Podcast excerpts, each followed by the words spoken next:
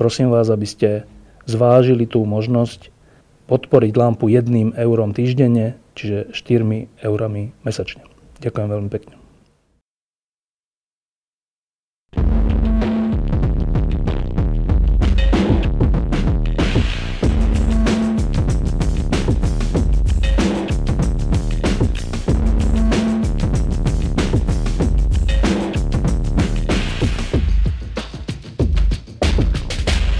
Je koniec leta a ak by som mal e, pomenovať nejaký taký pocit, že e, čo panuje na Slovensku po tomto lete, tak asi by som sformuloval dva pocity. E, časť ľudí má pocit, že sa nič nedá zmeniť, že veci sú tak zabetonované aj v politike, aj vôbec, že môžeme byť akurát tak nahnevaní, ale že zmeniť sa nič nedá. Druhá časť si stále zanovito myslí, že veci sa zmeniť dajú a je aj aktívna týmto smerom a je aj za to kritizovaná. Um, že je naivná alebo z rôznych úhlov. A e, táto druhá časť e, je reprezentovaná ľuďmi, ktorí, ktorí sa veľmi pravidelne a veľmi e, teda tvrdohlavo zúčastňujú na protestoch pred komplexom Bonaparte. A či je tam dážď, alebo nie je dážď, či je hrozné teplo, alebo je zima, Vždycky je tam viac ako tisíc ľudí, ako aj naposledy a, a, a zrejme sú tam teda preto, že si myslia, že veci aj tak ťažké, ako je odstúpenie ministra vnútra, sú aj na Slovensku možné. Jedným z ľudí, ktorí tam pravidelne chodia e, a ktorí tam dokonca aj občas vystupujú a sú považovaní za spoluorganizátorov tých protestov, je mladá žena, ktorá sa volá Veronika Remišová. Ahoj Veronika. E, táto žena bola tu v lampe asi pred rokom. Um, to bola lampa o korupcii v Česku a na Slovensku. Bola tam Hanka Marvanová a všelijakí ďalší ľudia. A ja som po tej lampe dostal veľa reakcií z Českej republiky, že, že vy tam na Slovensku máte takéto, takéto energické, sympatické, mladé ženy a mladých mužov, ktorí, ktorí veria tomu, že veci sa dajú zmeniť. No, no tak vidíš, máme. Medzi tým boli ale na Slovensku voľby, dopadlo to, ako to dopadlo a to dievča, ktoré bolo v tej lampe, je dnes poslankyňa. Tak moja prvá otázka je, Veronika, že či si ešte stále tak nadšená, ako v tej lampe spred roka, nadšená v zmysle, že sa veci dajú zmeniť? Áno, ja stále tomu verím a nechcem si ten pocit nechať vziať. Takú tú naivnú vieru, že áno a nádej, že veci sa dajú zmeniť. A to som si hovorila presne uh, to, čo ste hovorili, že uh, na Slovensku sa vláda Roberta Fica snaží vyvolať pocit jednak, že všetci sú zlí a že nikdy sa nič nebude dať zmeniť. A tá apatia spoločnosti, ak sa im toto podarí docieliť, tak to bude na Slovensku katastrofa. Je len taká poznámka, že e, tuto v tejto lampe sa nehráme na nejaké týkanie, vykanie, my si reálne týkame, čiže aj tu si týkajme, dobre? Uh, no, tak najprv troška hm, ťa skúsim predstaviť, respektíve s tvojou pomocou. Um, tak najprv vôbec, že kde si sa ty vlastne vzala? Myslím vo verejnom živote. Bola to úplne asi náhoda. My sme sa s manželom vrátili uh, po mnohých rokoch pôsobenia v zahraničí na Slovensko. A tak Kde si boli? V Bruseli, v Európskej komisii. Obidvaja sme tam vlastne pracovali. A tak sme si hľadali miesto a šli sme na to Slovensko s tým, že Slovensko je náš domov, je to krajina, ktorú poznáme a ak niekde chceme niečo meniť alebo sa niekde angažovať a venovať tomu voľný čas, tak to je na Slovensku. A ja som najprv začala som učiť na vysokej škole, mm, potom som sa angažovala v mimovládnom sektore, eh, v neziskových organizáciách a popri tom vlastne som začala písať blogy lebo keď som čítala noviny, tak bolo tu veľmi veľa vecí, ktoré eh, ma veľmi hnevali. No ešte e, troška to časovo zarámcujeme, že kedy ste sa z toho Bruselu vrátili? Pred 4 rokmi. Čiže v roku 2012. Uh, e, ty si potom bola taká rozoznaná uh, práve tými blogmi o ministrovi vtedajšom hospodárstva Pavlisovi, Pavlisovi ktorý vďaka tvojmu blogu musel odstúpiť, až takto to bolo. Uh, tak e, čo ťa to napadlo písať blog o v tomto neznámom ministrovi? Mm, tam bola spojitosť práve s Európskou komisiou, kedy sa ministerstvo obratilo na Európsku komisiu, aby schválila uh, Babišovej fabrike na tú dobu, podľa môjho názoru, obrovskú, to bola že vo forme daňovej úlavy, že 60 miliónov eur. Babišovej bola... fabrike na Slovensku. Teda? Na Slovensku, áno. No, to je no, šala? To bolo šala? To bolo v šali. A tak som si, tak si začali pozerať pozadie a sme zistili vtedy, že v podstate minister, vtedy štátny tajomník, potom minister hospodárstva, pán Pavlís má s pánom Babišom spoločnú firmu a pán Babiš sa viackrát vyjadril, ak by nedostal dotáciu, tak uh, odíde zo Slovenska a tá firma, ktorú mali spoločnú, bola, aj to priznávali, myslím, že vo výročnej správe, z veľkej časti závisla práve na, práve na ich... Uh, na firme pána Babiša. Na, to bola prepravná firma. verejné vlastne prísta- lodná preprava. No a tak som si hovorila, že pán minister je v konflikte záujmov, štátny tajomník a potom minister. A či náhodou není aj v iných, keď, keď mu nevadí takýto zjavný konflikt záujmov, o ktorom nikdy, nikde nepovedal ani nikdy, či nie aj v iných konfliktoch záujmov. No a áno, boli tam ďalšie. No dobre, ale ty si vtedy pracovala kde? Uh, vtedy som učila na vysokej no, škole. No, tak človek, ktorý má takéto zamestnanie, učiť na vysokej škole nie je úplne ľahké, treba sa na to pripravať a tak, že toto si riešila vo svojom voľnom čase? Vo svojom voľnom čase. No. Zvečer po večeroch. A to je také, že niekto si povie, že to je troška také strelené, nie? že má svoje zamestnanie, svoju rodinu, svoje starosti a radosti a popri tom po večeroch ako hobby rieši konflikt záujmov ministra Pavlisa? Na to, áno, na to upozornil aj pán Pavlis vo svojej prvej tlačovke, povedal, že si vie predstaviť aj príjemnejšie veci, no. ktoré by robil so, svojím, so svojou manželkou po večeroch. No. Ale ja na to odpovedám, že niekto sa venuje zelená hliadka, zbiera odpadky, uh, niekto sa venuje uh, na cyklokoalícia, robí skvelé veci v oblasti cyklodopravy.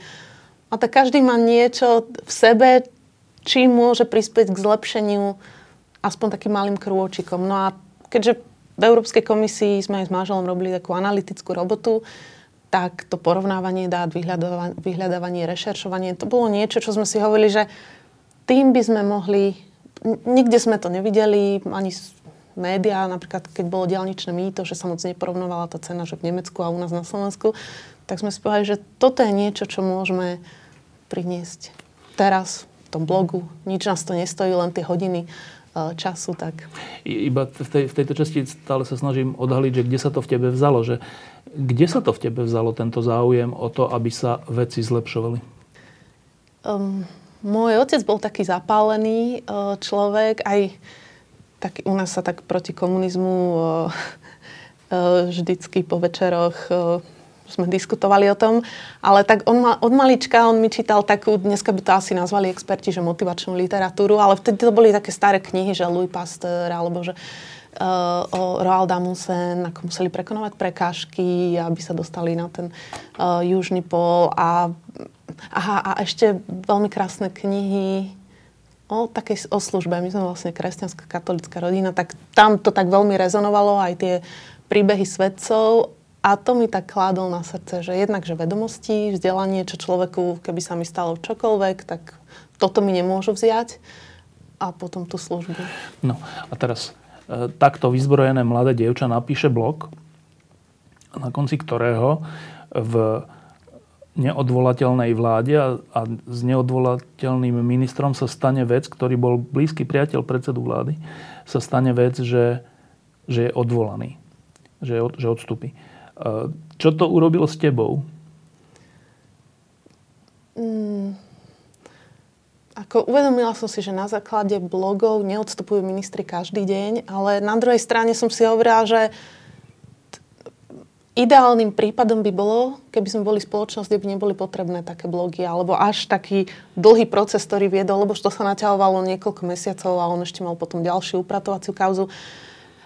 Že ideálne, ideálne by bolo, keď sme boli spoločnosť, kde pri podozrení okamžite je vyvodená zodpovednosť a minister odstúpi, aspoň kým sa to nevyjasní. Áno, to je jasné, ale že, že uh, keď človek, ktorý ani nie je novinár a iba si píše nejaký blog, ktorý je v zásade vo väčšine prípadov takto celospoločensky bezvýznamný. A tu sa zrazu stane, že naopak, že blok a na konci toho je, že dôležitý minister odstupuje. To sa pýtam, že čo to spraví s človekom, autorom toho blogu? Lebo často sa stane, že, že človeku z toho troška prepne, že, že začne si myslieť, že aký je dôležitý, šikovný, neviem. Že čo to spravilo s tebou v tomto zmysle? Nič. Mm, bolo toľko ďalších tém, napríklad to mýto, alebo potom neskôr tá kompa, že v podstate ani to nehralo takú veľmi dvo, dôležitú úlohu. Že bola som veľmi rada, že odstúpil, ale napríklad uh, diálničné mýto stále funguje, stále si berú veľmi významnú časť z vybratých peňazí a stále štát prichádza o tieto finančné prostriedky, ktoré sme mohli použiť na niečo iné. Čiže toto bol jeden taký svetlý prípad, ale je desiatky, stovky ďalších, kde sa nedeje vôbec nič. No, predsa len sa to s tebou niečo spravilo, lebo myslím si, že na základe toho blogu a tej publicity okolo toho si bola potom oslovená, že aby si vstúpila do politiky. Uh, dlho si rozmýšľala? Mm, dosť dlho. Uh, bolo to vlastne v eurovoľbách a následne potom v komunálnej politike som sa angažovala. A tá ma teda veľmi baví. Ty si bola v, e, nejaká miestna poslankyňa? Áno, miestna poslankyňa v starom meste Bratislave. E, to bolo v ktorých rokoch? Teraz je to 2014. Od 2014. E, teda je pravda, že je to tak trocha na základe tých blogov? Mm, rozmýšľam. E, myslím, že e, tá, tá moja prvá kandidatúra v eurovoľbách Uh, nie som si istá, či som vtedy mala napísaný už nejaký zásadný blog. Blogy som písala veľmi dávno, ale neviem, či ten pá, Pavlis bol ešte v tom období, to si nepamätám. A ty si za koho vtedy kandidoval? Za stále. Ja som taký stály typ za Oľano obyčajných no, ale ľudí. oni ťa na základe niečoho oslovili. Oni robili také kvázi výberové konanie. Jeden, to bol jeden môj kamarát, ktoré oslovili na kandidatúru, nechcel kandidovať a keďže ma poznal, tak môj životopis posunul hnutie. A oni vtedy dostal. robili áno, také veľké výberové konanie, ktoré vypočuli každého z tých kandidátov, no a potom následne ich dali na kandidátku, čo im no. bolo sympatické. Každopádne ale potom v tých veľkých parlamentných voľbách, ktorý, ktoré boli tento rok, e, si sa stala jednotkou na kandidátke e, a to asi je priama súvislosť už s tými blogmi. To je pravda, áno. No a to je znova taká zaujímavá vec, že človek, ktorý e, pracuje v Bruseli, potom príde sem, učí a snaží sa niečo zlepšiť, sa zrazu stane jednotkou na kandidátke významnej strany, lebo tá strana sa dostala do parlamentu a tak. Ani to s tebou nič neurobila? Uvedomovala som si zodpovednosť, keby som bola možno na desiatke alebo dvaciatke, tak takú zodpovednosť si neuvedomujem. Ale začalo mi tak, prirástlo mi tí ľudia, ktorí kandidovali za hnutie, aj to hnutie prirastlo mi k srdcu, že som za nich cítila zodpovednosť, aj za, aj za vyjadrenia hnutia, aj za, za celkový výsledok, tak uh, o toto bolo pre mňa ťažšie a náročnejšie teda. Uh, tak to, to sú už len také veci, že zrazu popri cestách sú tvoje fotky na obrovských billboardoch. Áno, no jeden... Uh, ja tak som vyrastala u Salesianov, tak uh, som bola navštíviť oratórium a taký mladý človek, že jej, to je tá pani z billboardov. No. Ja hovorím, že... No. To je príjemné či nepríjemné? Uh, ja som skôr taký, že nevyhľadávam tú publicitu, tak uh, radšej by som bola, keď ma pozval nejak ináč, že nie z billboardu. Ale, ale to, že keď si išla okolo toho billboardu, to je... Čo je to za pocit? Hlavne môj malý uh, synček zozadu vykrikoval, je maminka, maminka. Tak. A je to skôr nepríjemné? Vidieť mm. sa?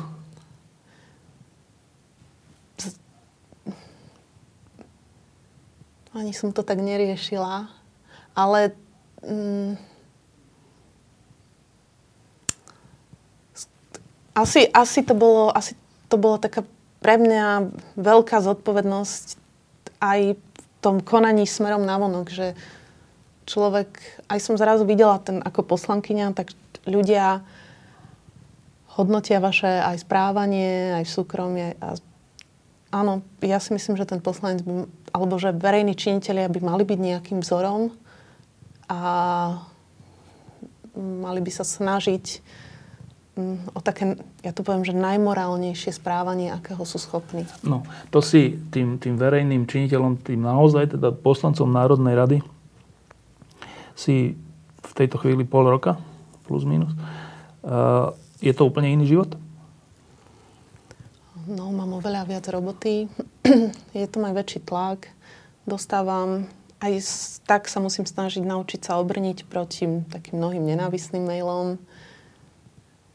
Je to zmena. Ako byť v mimovládnom väčšina... sektore a ako byť blogerka. Lebo väčšina ľudí si tak prvoplánovo myslí, že poslanci vlastne nič nerobia a to bož opoziční, ktorí ani proste nemôžu presadiť nejaký zákon, že vlastne tam, vlastne tam chodia len, len tak, lebo musia, ale že nič nerobia. Tak troška vyverať tento obraz. Že keď hovoríš, že máš viac práce, dokonca hovoríš úplne opak. No, je tak... Ja to, to svoje poslanie... Priznám sa, že po tej prvej schôdzi som bola aj frustrovaná, že tá prvá schôdza... Videla som poslancov, vládnych poslancov, ktorí vlastne prídu, potom sa zdekujú do bufetu a do fajčiarského kútika, prídu na hlasovanie o 11. o 5. a tým ich práca končí, nezapájajú sa, nehovoria, nediskutujú, žiadne odborné argumenty neponúkajú. Prvá schôdza, hrozná frustrácia. Som si hovorila, že som aj tak sama pre seba musela riešiť ten zmysel existencie opozičného poslanca. To je pravda. Aby sa to nezvrhlo do toho, že opozičný poslanec hovorí len nie, nie, nie a túto jeho práca skončí. No a tak sama pre seba som si ho zadefinovala, že zmysel je v tom aj otvárať rôzne témy, o ktorých možno vláda ich neprináša, nehovorí o nich, možno sú nové spoločnosti, otvoriť ich a otvoriť ich takým poctivým spôsobom, aj si tú tému naštudovať, zistiť si, uh, diskutovať s ľuďmi, ktorí napríklad v školstve, tam je ohromné množstvo úžasných tém, uh, so zainteres mimovládkami, s odborníkmi, z, z akademického sektora. To len jedna téma veľmi veľa času zaberie, kým človek môže povedať, že má aký taký informovaný a kvalifikovaný pohľad. No a následne tie témy otvárať. No a potom sa snažím aj tú politickú prácu robiť tak poctivo, že čo najviac sa zapájať do rozpráv a všetky zákony, ktoré súvisia s mojimi témami, si preštudovať, ale nie len samotný zákon, ale povedzme aj ten kontext, vyžiadať si komparatívnu analýzu, prečítať si to, Eh, ak je dobrý zákon, napríklad teraz ten protischránkový, eh, budeme riešiť, podporiť ho. Eh, no a taká a ďalšia mm, taká veľká časť tej práce sú stretnutia s občanmi.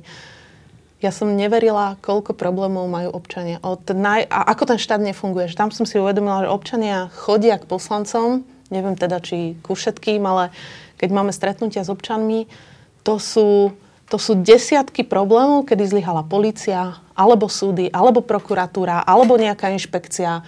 A oni prídu k tomu poslancovi a čakajú, že mu pomôže. Často mu nemôžem pomôcť.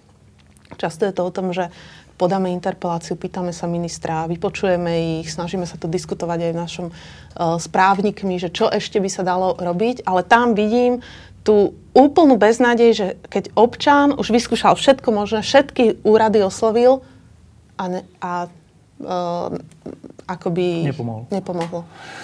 No, uh, bývalá premiérka Iveta Radičová, keď bola párkrát v parlamente ako premiérka a čelila tam odvolávaniu alebo nejakej kritike alebo tak, tak uh, to niesla veľmi ťažko. Dokonca povedala, že ona toto vlastne už neznesie a preto ani nebude v politike, lebo že nenechá sa urážať a, a, a ponižovať. Ty si mladé dievča, žena. Čelíš podobným problémom? Podobným myšlienkam čelím. Naposledy to bolo, teraz mal pán Lazár, sa vyjadril pre jeden z týždenníkov, že Remišova je ako fekálny fantom. A priznám sa, že ja som vtedy bola súkromná osoba, keď som písala ten blog, čiže nebola som nejaký verejný činiteľ. A priznám sa, že som spála, že už mám toho dosť, aby nejaký politik, politický nominant, predstaviteľ vládnej strany, ktorý mnohé roky žije z daní občanov, aby sa takto vyjadroval na občanov. A to isté platí o pánu premiérovi, ktorý povedal, že záchodový pavúk alebo pošahanci blázni, ako šermujú týmito znevažujúcimi uh, vyjadreniami. tak si povedala, že to človeku naozaj netreba. Na druhej strane, uh, no, mám pri sebe manžela, ktorý to tak veľmi vyvažuje, že možno aj tí muži sú v niečom takí odolnejší, že mávnu rukou, že to si nevšímaj. Ale je to, samozrejme, že je to zraňujúce a oh, nečudujem sa ľuďom, že sa nechcú v tej politike angažovať.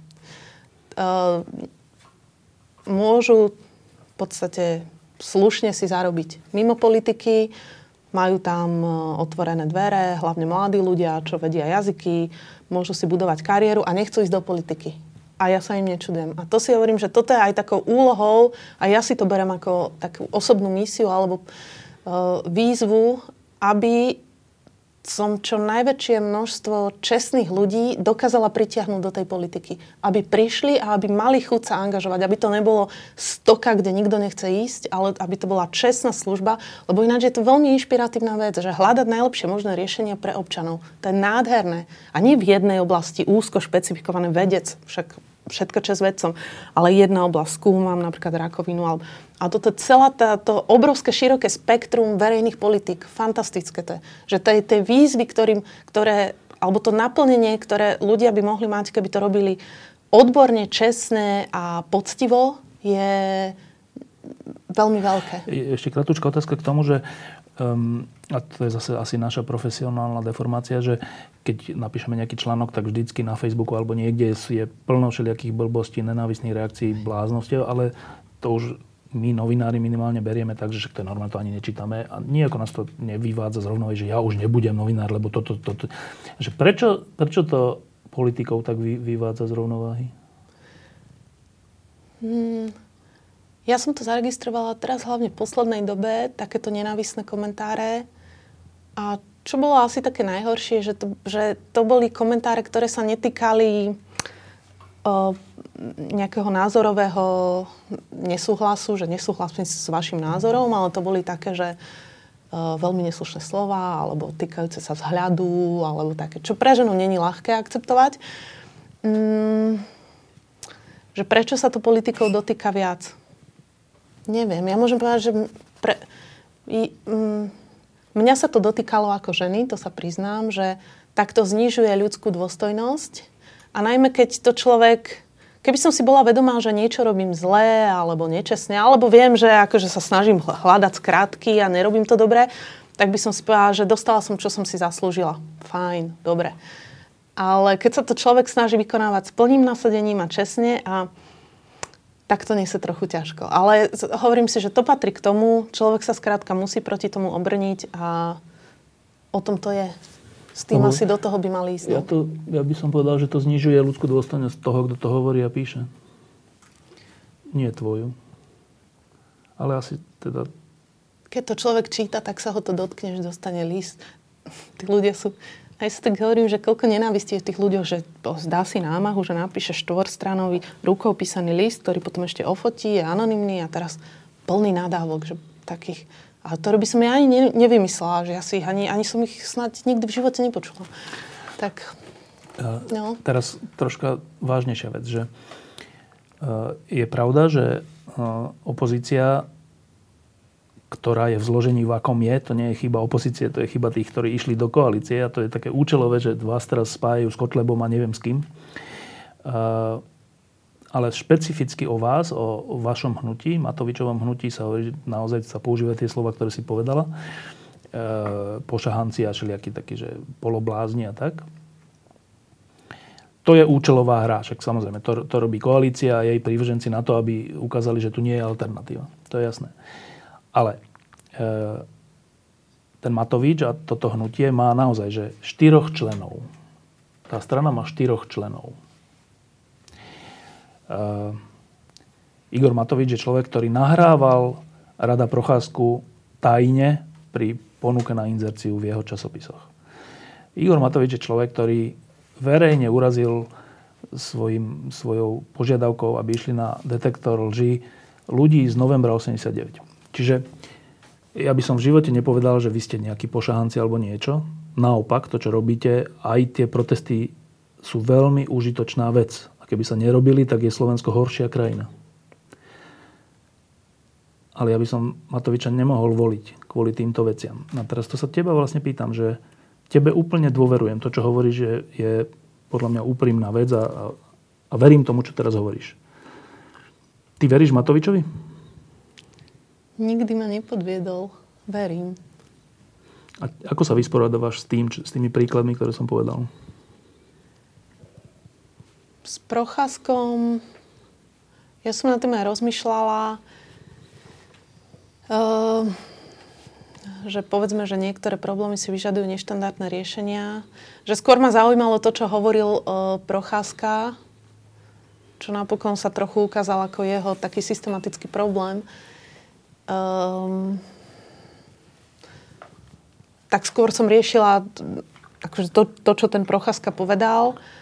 A priznám sa, že sa mi veľmi páčila na hnutí uh, od tá jeho otvorenosť. Že paradoxne, že áno, aj teraz Danko vytiahol, že štyria členovia a bude sa snažiť o zmenu, aby uh, každá strana musela mať, myslím, že 500 členov, ináč, ne, ináč musí byť rozpustená. Ale taká, tak snaha vyhľadávať a vťahovať nových ľudí do politiky.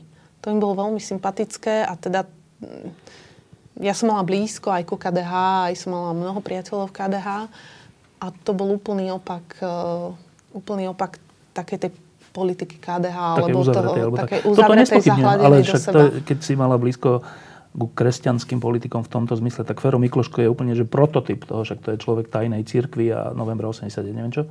A to je ten, ktorý, voči ktorému urobil uh, šéf tvojho hnutia vec, ktorou ho úplne urazil. Čiže má ísť na detektor lží, že či nie, nie, je, nie je zapojený do korupcie, či čo. Jak sa s týmto vyrovnávaš? Ja, ja som, myslím, že jeho som sa pri jednej príležitosti pýtala ešte pred vstupom do politiky. Áno. A potom som sa na to pýtala aj v hnutí a dokázala som pochopiť aj oba názory. To je také veľmi všeobecné. Je to veľmi všeobecné, hej. Ale dokázala som pochopiť aj ten názor, keď uh, to bolo v čase protestov Gorila, teraz poviem schválne ten, to druhé vysvetlenie, Igora Matoviča. A to sa ja nechcem stávať do nejakého že morálneho rozhodcu, že čo bolo no. treba urobiť alebo čo nebolo treba urobiť. No a v, vlastne v tom čase každý mal na sebe nálepku, tak ako vlastne pani Krempaska teraz chodí na naše protesty. Každý mal na sebe nálepku, že to je gorila, gorilia strana. A jeho snahe nejakým spôsobom očistiť a povedať, že toto není, nie sú tie gorily, čo že sú to čistí ľudia. No. Teraz ako to, ako to vypalilo, že mne je veľmi ľúto, že Fero Mikloško v tej politike není, lebo ja ho naozaj považujem za jedného, uh, to je skrátka stará škola politika. A v no. tom dobrom zmysle. No. Takže uh, on mi tam určite chýba. A on tam není kvôli Matovičovi? No a len preto hovorím aj to druhé vysvetlenie, že dokázal som pochopiť aj tú motiváciu, kedy predsedovia mali, myslím, že predsedovia mali ísť vlastne na ten detektor lží. A chápem, že tých ľudí novembra to mohlo uraziť. No. A ma to mrzí, no. Dobre, tak e, keď to úplne zjednoduším, že považuješ Igora Matoviča za seriózneho človeka? E, považujem ho za dôveryhodného človeka a považujem ho za človeka, ktorému uh, ide úprimne ide o to, aby očistil spoločnosť od korupcie a od, od zlodejstva. S tým išiel do politiky, v tom je veľmi autentický a v tom boji vytrval. A tento jeho boj mi je veľmi sympatický. Ešte jedna komplikovaná otázka, že svojim správaním a, a tými vecami, o ktorých sme hovorili, e, spôsobuje Igor Matovič to, že viaceré politické strany si nevedia, nie, teraz nemyslím smer, e, si nevedia spoluprácu s ním predstaviť, čím vlastne nepriamo síce on akože hovorí proti korupcii všetko a uputáva pozornosť na to, čo je správne, ale fakticky môže, môže spôsobovať to, že budú stále vyhrávať skôr spojenci korupcie, než tí opační, lebo s ním nikto nepôjde. Mm. zase budem hovoriť teraz svoj názor a v žiadnom prípade to asi není názor, nevyjadrujem nejaké oficiálne názory, ale za seba ja sa priznám, že som rada, že tá, pravi, tá alternatíva, o ktorú sme sa vtedy snažili, že nevznikla. To, ako sa to potom vyvinulo... Ako tá, pravi, tá, tá ako, ako nazvať, tá neficovská vláda, Neficovská hej? vláda. Si rada, že nevznikla? Som rada, že v to nevznikla vzhľadom na to, ako sa teraz prejavili jednotliví uh, v tom čase potenciálni partnery uh, tej vlády. Ja teda si neviem Bugár a Procházka? Uh, Procházka, pán Bugára nebudem hodnotiť, hoci môj názor na tie jeho kroky, čo robili, je skôr negatívny, ale nechcem ho hodnotiť, najmä v kauze Kaliňák. Uh, takisto tam mala byť podpora Borisa Kolára, ktorá by bola potrebná. Takže ja ten svoj omyl priznám a myslím si, že... Ktorý omyl?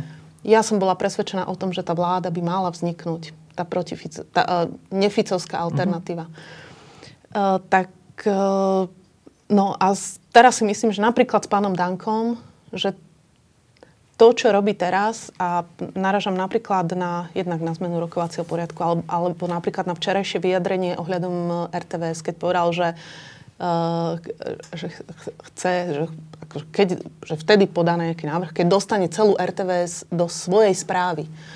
A už len, u, už len slova nejakého politika alebo strany, ktorý hovorí, že by chcel do správy nejaký verejný statok a ešte k tomu televíziu, mi prídu absolútne nepriateľné. To je vrchol arogancie a vrchol drzosti. Že si nárokuje na verejný statok on, jeho SNS ju chce do správy. A pritom všetci vieme, že keď ju v Pazuroch mal vlastne HZDS a SNS, ako tá televízia vyzerala. To bolo jedno, to zakrývanie klamstva, vyhadzový, hrozné. Čiže no, ty, takže ten... vlastne hovorí, že, že s takýmito ľuďmi, aj keby tá neficovská vláda vznikla, tak by nefungovala dobre, hej?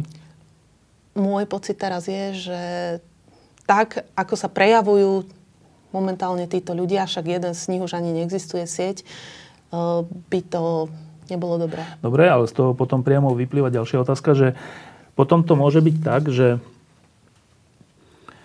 vy síce budete táto antikorupčná opozícia, ale budete tak dlho, dlho a veľa, veľa rokov, lebo proste nemáte na väčšinu. A ja stále verím, ja, teda ja si myslím, že KDH sa môže pozbierať. Držím im palca, aby sa pozbieralo. A... S hlinom na čele? No, to si už členovia, členská základňa a pán Hlina uh, musí zvážiť, či dokáže zvládnuť tú transformáciu z takého protestného typu politika na nejakú kresťanského demokrata. A takisto môže vzniknúť možno ďalší politický subjekt a keď dáme sily dokopy, tak uh, tá slušná demokratická vláda tu môže byť. No a to je, teraz si to aj celkom dobre pomenovala, že asi nie je možné, aby e, opozícia vytvorila funkčnú vládu, ak to bude iba protestná opozícia, ak to bude opozícia zložená z protestných subjektov. Hlina je typický protestný e, zabávač, by som skoro až povedal. E, ale aj Matovič je typický protestný politik. To nie je politik, ktorý má Eh, na jednotlivé segmenty spoločnosti nejaký názor a ľudí, že ak by sme robili školstvo, jak by sme robili financie a neviem čo. Je to skôr protest, je to proti korupcii najmä, ale to je málo na riadenie štátu. Tak keď bude e, obyčajní ľudia, tvoje hnutie a KDH, keby sa pod hlinom dostalo do parlamentu, to, sú, to, to nie je na serióznu vládu. S tým nesúhlasím, lebo na rozdiel napríklad od SNS a od Smeru, obyčajní ľudia by sme mali, ja si dovolím tvrdiť, že prepracovaný a poctivo urobený program. A v, v oblasti školstva napríklad ho hodnotili ako jeden z najlepších. Dokonca lepší ako Saska. Takže je pravda, že Igor Matovič je veľmi viditeľný, tak, tak ten protestný hlas a boj proti korupcii, ale máme tam veľmi veľa ďalších odborníkov na školstvo napríklad. Mám dvoch fantastických kolegov, že ja sa venujem školstvu, som v školskom výbore Miro Sobko, ktorý bol viceprezident e, Slovenskej komory učiteľov a Oto Žárnaj, dlhoročný učiteľ s obrovskými skúsenostiami. Biela vrana teda ešte. A Biela vrana, áno. Uh, ja nepoznám málo, kto je taký odborník na obranu, ako napríklad Edo Heger o tom sa... To ja ani nepoznám, dobre? No, kolega tiež. Máme tam odborníkov sociálne veci. Erika Jurinová, noví poslanci, napríklad Anka Berešová alebo Sonia Gaborčáková, na, konkrétne na sociálne služby. Silvia Petruchová, odvody, odvodová agenda, ona sa venuje hlavne tej inklúzii a opatrovateľom a postihnutým um, lekárov, Alan Suchane, ktorý si myslím, že takú tú koncepciu a nejaké tie systémové zmeny v zdravotníctve veľmi, vie veľmi dobre pomenovať. No, to je zase človek, ktorému, ktorý sa musel vzdať e, bielej vrany, čiže ten je asi do nejakých vrcholných funkcií nepoužiteľný, nie? No a ešte to by som chcela, že chceme, chceme vlastne ten odborný potenciál chceme budovať, že taký druhý pilier toho hnutia, že jeden ten protestný, protikorupčný a druhý odborný. To je aj taká moja osobná túžba, Eh, budovať tieto odborné týmy. A mne sa až tak veľmi páčilo, čo povedal Kňažko na jednom proteste, že my stále hľadáme nejakého vodcu, ktorý to Slovensko niekde dovedie. Pritom Fico, Mečiar, to boli, že vidíme, kam to Slovensko doviedli. Že hľa, on povedal, že hľadajme tým ľudí. No a to sa mi tak veľmi páči, že to si myslím, že, že má pre budúcnosť krajiny veľký význam, že budovať týmy ľudí, odborníkov, ktorí môžu odborne zdatných a to nemusia byť, my to chceme spraviť e, v našom hnutí, to nemusia byť naši sympatizanti, ktorí nás nutne volili.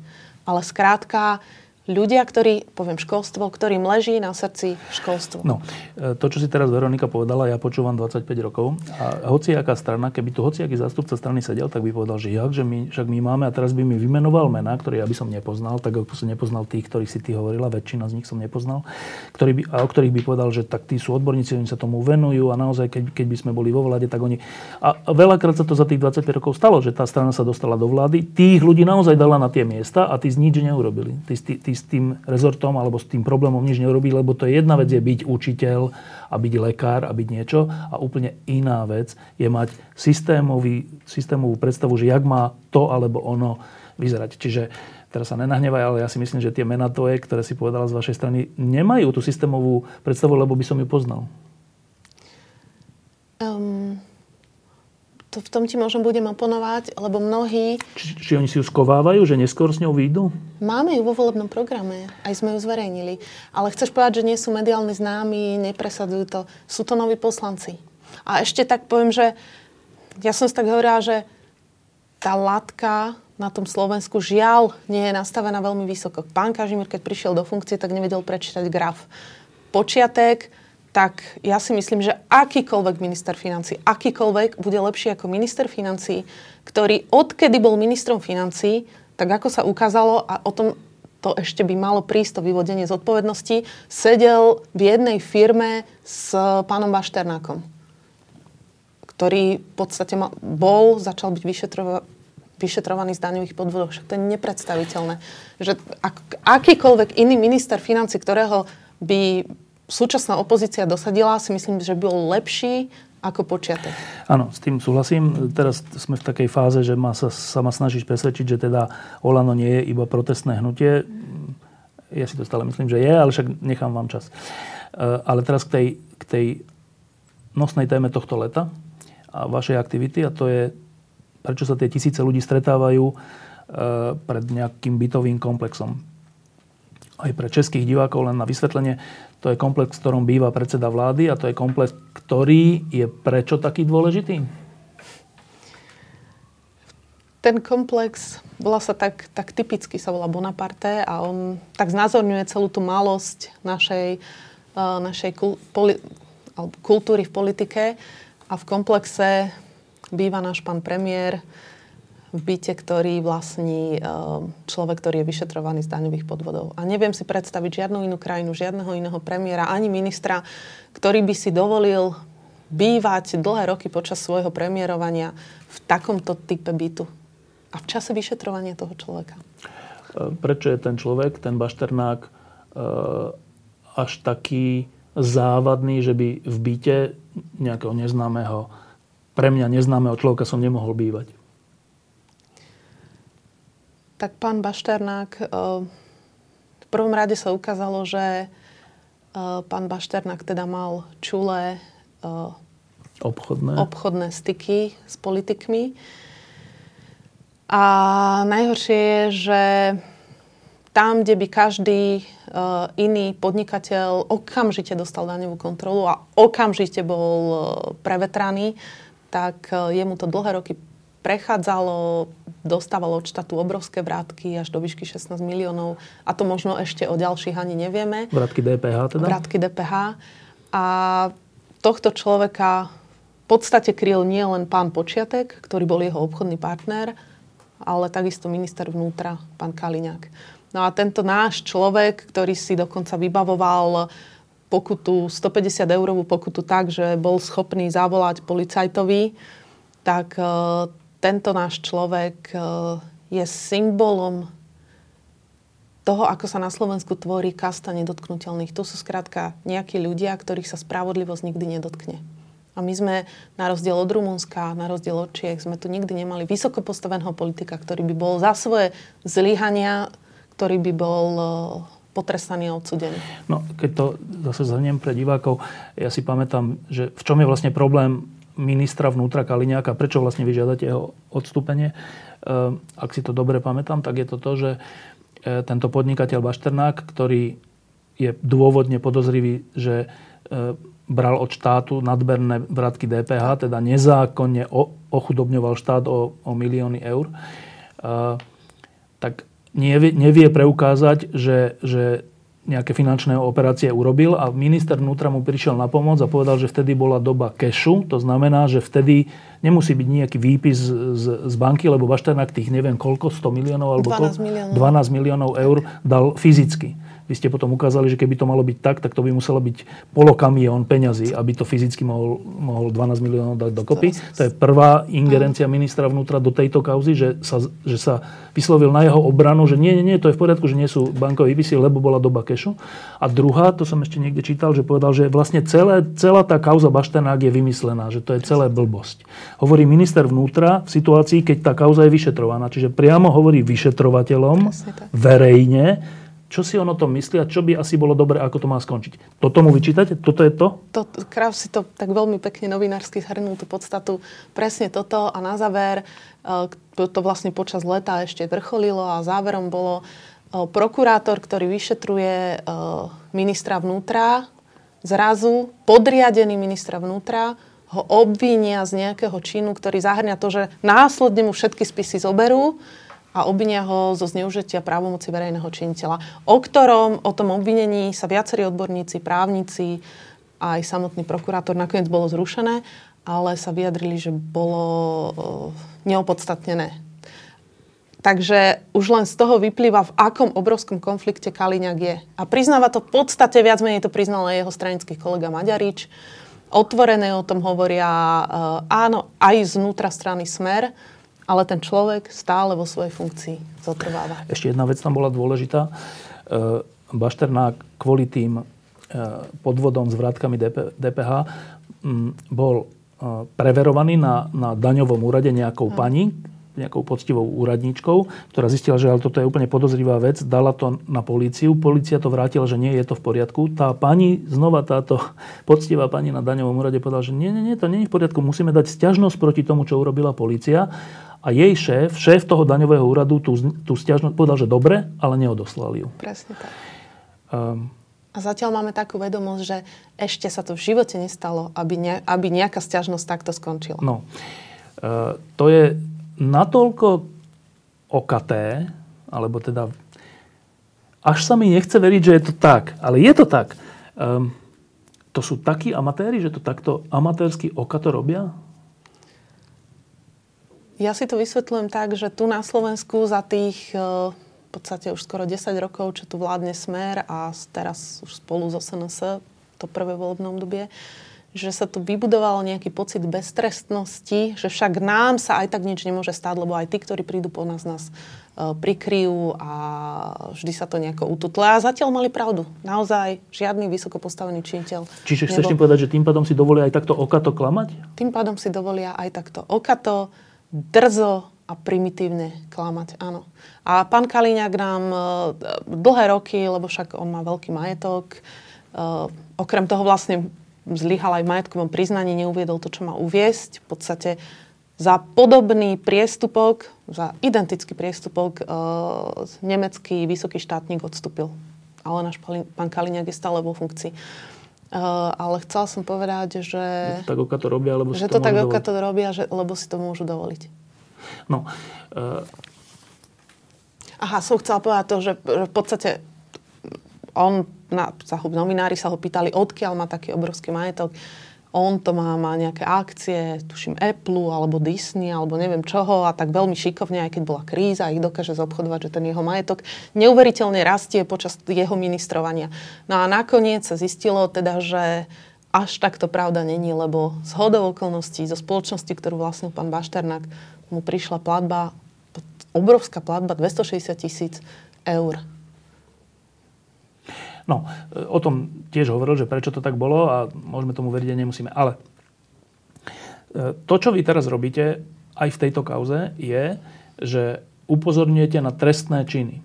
Upozorňujete na to, že, že Bašternák urobil trestné činy a minister vnútra kryje tieto trestné činy alebo nejak, tým pádom sa na nich nejako podiela. Inými slovami, vy robíte to a potom to aj tak formulujete aj na tých, aj na tých e, stretnutiach a zhromaždeniach, že niekto by tu mal ísť do basy.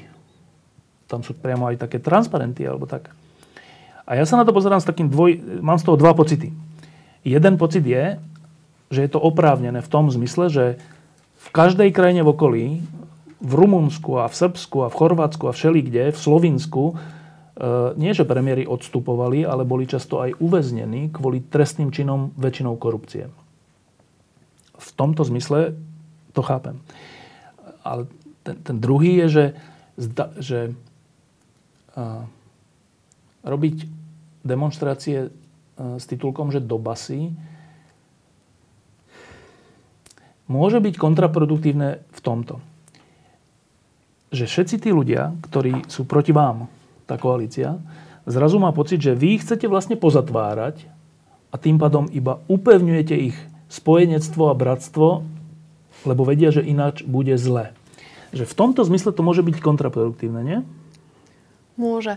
Na druhej strane, e, neprišli sme my s tým sloganom. Ja sama som asi ani neviem, či nejaký politik, je to možné, ja si presne nepamätám tie ich prejavy, ale s takým týmto pokrikom a transparentnom mi prišli samotní ľudia. A že ťažko... E, že nemô... Regulovať, no jasné. S nimi, hej. Mm, takže, ale súhlasím, však ja si myslím, že oni sa veľmi, veľmi boja. Ak, ak tie protesty splnili len tú úlohu, že začínajú byť nervózni, tak uh, je dobré, pretože majú byť prečo nervózni. A ja si myslím, že začínajú byť nervózni, lebo tie útoky, ktoré sme zaznamenali, také spravodajské hry, že zverejňovanie falošnej dokumentácie, uh, pardon, falošnej konverzácie alebo nejakej mailovej komunikácie organizátora protestov, že to, to je už niečo, čo hovorí o tom, že sú veľmi, veľmi, veľmi nervózni. Áno, ja len Čiže... chcem povedať to, že ja som sa rozprával s viacerými ľuďmi znalými veci, ktorými opakovane hovoria, že ak sa majú veci na Slovensku zmeniť, že to už nepôjde ľahko a že to nepôjde bez veľkých škôd, pretože veci zašli tak ďaleko v zmysle korupcie, že tí, ktorí ich robia, sa budú už brániť zubami nechtami. A to zubami nechtami je často aj mimozákonné prostriedky. Že či si toto vy vôbec uvedomujete, že do akej situácie sa Slovensko dostalo a, a akú, akej situácii vy budete čeliť, vy ako opozícia? Ja si to uvedomujem. Ja si to uvedomujem, že tá, že tá korupcia a poviem, že špina je tak zažeraná, že sa bude veľmi, veľmi ťažko čistiť.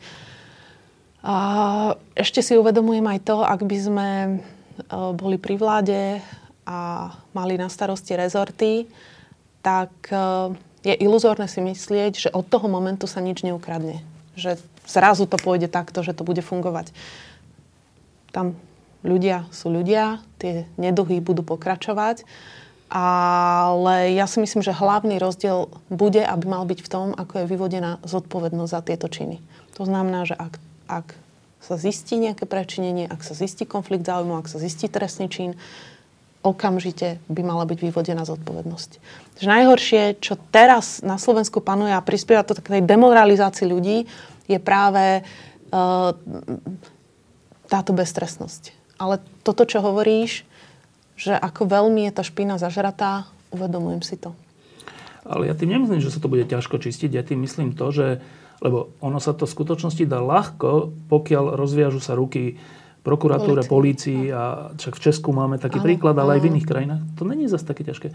Ale pripustiť tú zmenu nebude chcieť nikto z mocných, lebo keď ju pripustia, sami seba ohrozujú. A tým chcem povedať, že už len pri vytváraní budúcej vlády, ak by mala vzniknúť nejaká iná, budú robiť všetko, vrátane vydierania prípadných členov takej vlády, aby do nej nešli.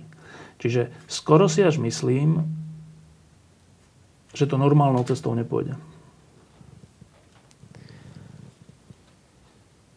Preto ja hovorím a súhlasím s tebou a preto aj hovorím, že s, s ľuďmi, ktorí v súčasnosti tvoria vládnu koalíciu, ja osobne si myslím, že to nepôjde. Nie preto, že by som k ním prechovala nejakú osobnú nenávisť alebo nejaké pocity antipatie, ale myslím si, že s nimi, to z tohto dôvodu s nimi to nepôjde.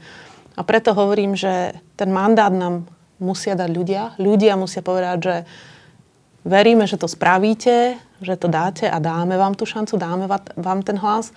A preto aj hovorím, že uh, sieť teda veľmi sklamala, ale aj dôveru ľudí v nejaké nové subjekty, ale ak by vznikol ja stále verím, že môže vzniknúť ešte nejaký nový subjekt, ktorý... Bez čoho to nepôjde? Bez čoho to zatiaľ nepôjde. Lebo nemôže byť, a hádam na tom je zhoda, že tá ďalšia vláda nemôže byť ani s Kotlebom, zrejme ani s Kolárom. To samozrejme. Či s Kolárom áno? Ja môžem povedať za seba, pre mňa s, s, uh, s hnutím Sme rodina nie. No, čiže zostávate vy a Sulíková, Sulíková strana a ešte niekto nový. A tieto tri by museli získať nad 50% tak. To a ľudia by si mu... Toto? Ja si to uvedomujem a zároveň si uvedomujem, že máme uh, neviem koľko rokov, možno dva, možno tri, možno, šty, možno tri a pol, aby sme tých ľudí presvedčili, že tú dôveru si zaslúžime. Že tú dôveru si zaslúžime nielen ako protestné hnutie, ale zaslúžime si ju aj ako uh, odborná alternatíva a čestní a charakterní ľudia. Ja viem, že ja úplne chápem tie argumenty, čo hovoríš, ale ty a vidím to aj na poslancov, aj z Osasky, aj na našich poslancov, to sú ľudia, ktorí sú pripravení tvrdo pracovať, aby si tú dôveru a ten mandát ľudí zaslúžili. Um, máte na to 1, 2, 3 roky. Máte na to um, mandát ľudí, ktorí vás zvolili. Máte na to finančné prostriedky od štátu, ktoré dostáva každá politická strana. Máte na to vlastne všetky podmienky. Je to na vás. Kedy budeš ty spokojná? Ja by som bola veľmi spokojná. Nechcem teraz hovoriť o tých ekonomických ukazovateľov, lebo však môžeme si povedať, že sme jedna z eh, vyspelých krajín sveta, nehľadujeme, máme strechu nad hlavou. Ale ja by som bola spokojná, keby eh, každý, ja to poviem tak nadnesene, ale každý jeden človek v tejto krajine mal rovnakú šancu rozvíjať svoje talenty a svoje nadanie v tej, v tej oblasti, ktorú chce. A to zahrňa, to zahrňa aj to, uh, že ak budeme mať ľudí v osadách, ak budeme mať Rómov tak zanedbaných, ako ich máme, tak vtedy nebudem spokojná. Lebo si myslím, že to, t, t, naša krajina len vtedy môžeme povedať, že je, na nejaké, že je dobrá. plnohodnotná a dobrá krajina, keď každý jeden človek dostane tú šancu. To znamená, že aj áno, aj ten Róm v osadách. A potom ešte budem spokojná vtedy, keď spravodlivosť bude platiť na každého. To je tiež také, také veľmi nekonkrétne, ale um, ja, mňa teraz až srdce boli z tých, keď vidím tie prípady ľudí, keď oni prichádzajú, že im exekútor zvoní pri dverách kvôli 10 eurovej dlžobe, ktorú majú voči sociálnej poisťovni a potom vidím napríklad toho pána Bašternáka. Uh, takže toto je taká moja predstava spoločnosti, kedy by som si povedala, že tá politická misia naplnila svoj účel. No a to, to je tá moja posledná otázka, že uh, ty si vlastne povedala, že pre teba je dôležitejšia spravodlivosť ako, ako o kúsok vyššia či nižšia životná úroveň. Že pre teba je dôležitejšia dobre fungujúca krajina v zmysle príležitosti pred všetkých, než zvýšené penzie alebo ja neviem, nejaké detaily. Lenže na Slovensku to zatiaľ vyzerá tak, s občasnými výnimkami, že ľudia skôr počúvajú na tie penzie, na tých pár eur sociálnej dávky a ešte navyše sa zle pozeráme na Rómov. Že teda skôr, skôr to vyzerá tak, že to, čo si ty predstavuješ, že Slovensko je iné. Že sa to vlastne nedá dosiahnuť. Mne sa zdá, že politici si tak ľudí vychovali a vychovali si ich tak, že Áno, ľudia počúvajú na to, keď sa im zvýši dôchodok o 5 eur, alebo naposledy myslím, že o euro 90. A potom nejaká miliarda ukradnutá ich nezaujíma. A miliardu ukradnutú si aj nevedia predstaviť, no. čo to mohlo znamenať a koľko tých, ako, ako veľmi sa im mohli zvýšiť no. dôchodky, keby ju mali. To je pravda, ale v tom vidím aj jeden taký, možno taký osobný cieľ tej osvety medzi ľuďmi, jednak, že hľadanie tej pravdy, aj tak naučiť ľudí, pán Danko hovorí stále o silnom štáte že je veľmi pohodlné sa spoliehať na ten silný štát, ale ľudia alebo človek má také oveľa väčšie uspokojenie, keď sa nemusí spoliehať na ten štát, ale štát mu nerobí prekážky a má všetky príležitosti na to, aby on svojimi vlastnými silami mohol niečo dosiahnuť a dosiahnuť niečo, čo ho baví. Aj táto sociálna vláda v podstate stále, ona nejak zvyšuje to pole pôsobnosti štátu, že robí ľudí v podstate závislými na štáte. A áno, potom e, ľudia na to poslúchajú, že dáme no. vám tretí balíček sociálny. No, ale ty si a... povedala, že, že vláda si, teda títo politici si tak ľudí vychovali. A čo, vy ich chcete prevychovať? Tak e, ja plánujem vo svojich politických vystúpeniach, áno, hovoriť, uh, hovoriť v prvom rade pravdu a robiť áno, osvetu aj v tomto, v tomto smere. Lebo vieš, aj na západe, vo vyspelých krajinách, v Amerike bolo jedno také heslo pred pár voľbami, že it's economy stupid, a to znamenalo, že však všetko je v ekonomike, ty blázon, alebo teda ty, však uvedom si to, politika. Akože. E, ty sa snažíš e, zmeniť Slovensko tak, že, že ľudia síce použ- počúvajú na tie zvýšené penzie, ale pod tým, ako vy budete pôsobiť a ďalší. Takže toto sa zmení a že ľuďom začne viac záležať na spravodlivosti, na, na férovom prístupe a podobne? Naozaj tomu veríš? Verím tomu, pretože ak ja treba mám aj dobrý plat, alebo ja neviem, slušný plát, môžem si dovoliť byť, ale ak ja sa, ak idem do nemocnice a teraz ja v tej nemocnici dostávam takú zdravotnú starostlivosť, akú dostávam, ak na úrade sa ku mne správajú ako k poslednému ako keby som bol nič, tak mne sa v tom štáte nežije dobre. Alebo potrebujem sa obratiť na nejaký úrad, aby niečo skontroloval, alebo vymôcť niečo na súde a ten súd rozhoduje 10 rokov. Tak napriek tomu, že môžem mať dobrý plát, môže mať byt, neviem kde, napriek tomu sa mi v tom štáte nebude žiť dobre. Tebe, ale že či toto je, že väčšina?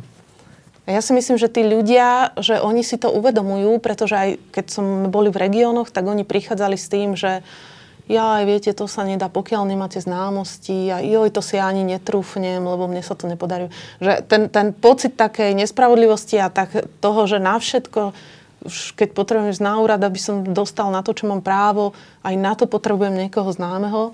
Tí ľudia vedia, že to zatiaľ tak funguje a som presvedčená o tom, že, že tú hodnotu tej spravodlivej, eh, transparentnej a férovej spoločnosti by si uvedomili.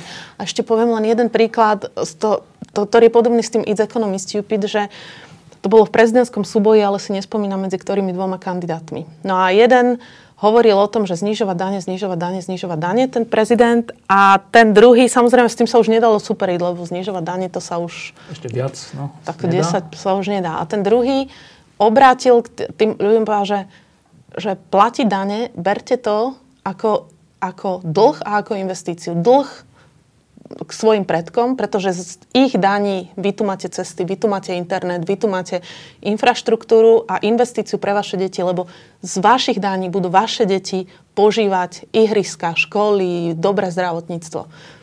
Vyhral z okolností tento kandidát. Samozrejme v tej Amerike asi tí ľudia majú pocit, že tie ich dane idú na, na užitočnejšie veci ako my tu, keď idú pánu Bašternákovi. Ale len tým chcem povedať, že tá zmena toho pohľadu je možná, ak sa dokáže vysvetliť a uh, ne, lebo ten populizmus a také rýchle, jednoduché riešenia, aké prezentujú aj tie extremistické strany, tie nikam nevedú. Nevedú, ale ešte raz to naposledy skúsim, že v 90. rokoch bol najpopulárnejší politik na Slovensku Mečiar, nespravodlivý Mečiar, ktorý mal proste v únose a v korupcii a vo všetkom a nie za spravodlivosť bojujúci Fero Mikloško. A teraz je, e, ide byť naj, najpopulárnejší politik Danko, ten, o ktorom hovorí, že vám e, znižuje práva v parlamente a všeličo robí a nie za spravodlivosť bojujúci Dano Lipšic. Len tým popisujem, že toto je troška iná krajina, než by sme chceli asi. Je to iná krajina, než o ktorej by sme možno snívali, ale zase na druhej strane tá, tá nejaká tá vnútorná možnosť obrody toho národa, ja verím, že je nekonečná. Že mali sme tu tých 40 rokov a vždy sme tu mali niekoho, kto sa o nás postaral a ten štát, veľký, silný, na ktorý sme sa mohli spoľahnúť a ktorý hľadáme asi aj teraz, keď pán Danko povie, že silný štát, tak každý si myslí, že bude nám super, keď to bude, uh, keď budeme závislí v plnej miere od štátu, ale tak ako dieťa tak potrebuje dorásť, tak si myslím, že aj ten národ tak postupne dorastá, vyrastá, dospieva, oslobodzuje sa prestáva sa báť, rozvíja sa, je viac a viac hrdý. Alebo naopak degeneruje. Alebo degeneruje. Ale keby som ja nemala tú nádej, že ten náš národ dospieva, tak by som to nemohla robiť, lebo by sa to vôbec neoplatilo sa angažovať v politike.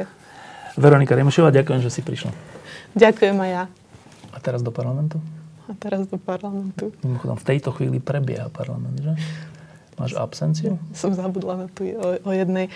Um, no, pán Danko si to asi zapíše do zapisnička a potom... Zníži plat. Zníži, do, dostanem pokutu. Už, už si dostala nejakú? Ešte nie. Chodíš na všetky zasadnutia? No, t- ešte, ešte vybieham, vybieham na stretnutia, keď máme s občanmi alebo niečo riešime, ale... A ešte ťa to baví? Tie samotné... Zasadnutia? Zasadnutia tam sú že také veľmi osobné tie útoky, že ako... Bola som veľmi sklamaná, áno, z úrovne tej diskusie, ale to, čo hovorí pán Danko a Smer, že aká nízka, to, oni k tomu aktívne prispievajú, lebo oni odborne, ja mám pocit, že to buď z lenivosti, alebo z nezáujmu, alebo z ignorancie, že sa ani nezapájajú do tých odborných diskusí, čo je veľká škoda. v tom parlamente na tých diskusiách je skôr utrpenie? Je to skôr utrpenie málo kedy zaznie osvietený názor, ktorý človek si sadne a spôjde, že veľmi zaujímavý príspevok. Úplne málo. Nesúhlasím, ale pozriem si, po, prečítam si o tom viac. A toto by som chcela. Ja by som bola veľmi rada, keby to bolo miestom, kde by to zaznievalo. To je úplne vynimočné. Prosím vás, aby ste zvážili tú možnosť podporiť lampu jedným eurom týždenne, čiže 4 eurami mesačne. Ďakujem veľmi pekne.